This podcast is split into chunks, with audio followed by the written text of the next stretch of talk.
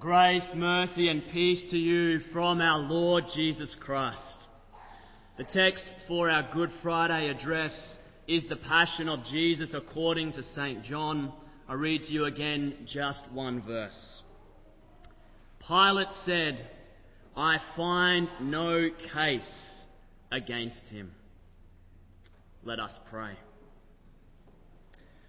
Lord Jesus, as we meditate once again on your passion, lead us to repentance and faith so that your death may mean our life.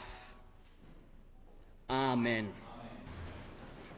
Who is on trial today? As we hear of Jesus' betrayal and arrest, his appearing before the priests and Pilate, his condemnation and his crucifixion. During all of this, who is on trial? Is it only Jesus? Because the strange thing is that by the end of the Passion, one gets the impression that Jesus, who is on trial and condemned, is in fact the only innocent one. While almost everyone else around him appears to be guilty. So that for those who have ears to hear, this is a story which puts humanity on trial. This is your trial. This is my trial. But the wonderful mystery here is that while Jesus' suffering and death shows your trial, shows you what you deserve, it also shows you your freedom from condemnation as the innocent one gives his life for you. Let's look more closely at this trial of Jesus. Has it ever struck you just how much time is spent in the Gospels to record the trial or the trials of Jesus? Because, relatively speaking, there is more space given to describing his trials than his actual crucifixion. This is curious. There's two main parts to his trial. First is his trial before the religious leaders, where they are concerned about his claims to be the Son of God, to be the Messiah, and where they seem to be charging him with something like blasphemy. But then there is his trial before Pontius Pilate where it moves from the religious sphere to the political, where the charge seems to move from blasphemy to something like treason. But right throughout these different scenes of the trials of Jesus, the truth shines through that Jesus is innocent. Notice how they can't even answer a simple question about this.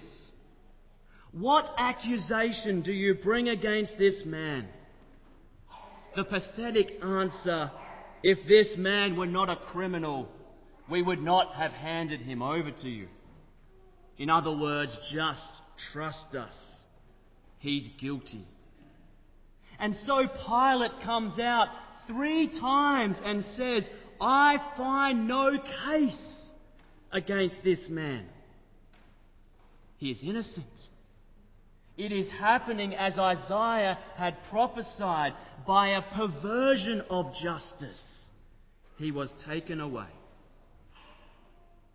Now, I don't know about you, but the thought of even being on trial for a crime at all makes me shudder. But it is another thing altogether. To consider being on trial and convicted for a serious crime when you know you are innocent. When we see or experience injustice like this in our own lives or in the world. From the depths of our being, we cry out against it.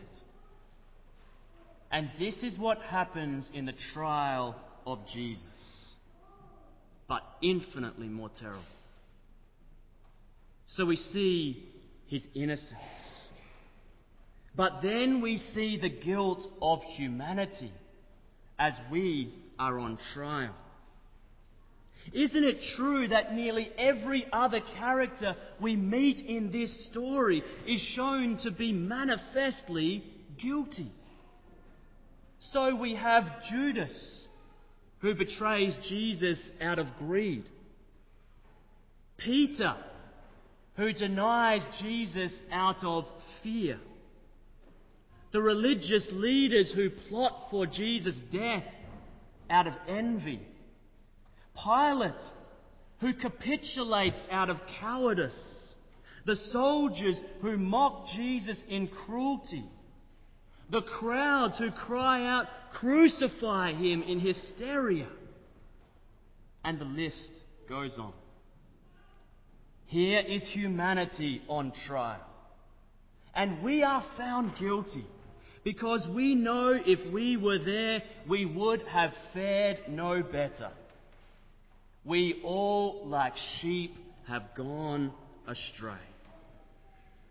And not only that, but the deeper truth here is that it is precisely because of the guilt of all of these representatives of humanity around Jesus that he must die on the cross.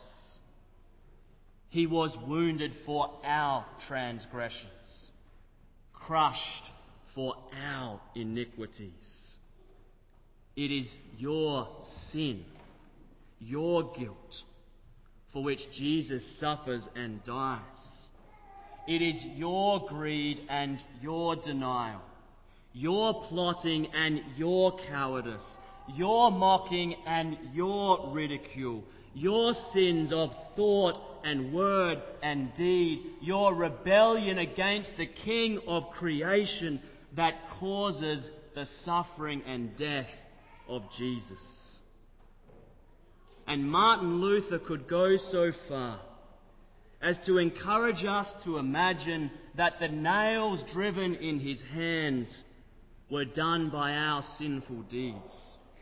That every little thorn which pierced Christ's head was one of our evil thoughts.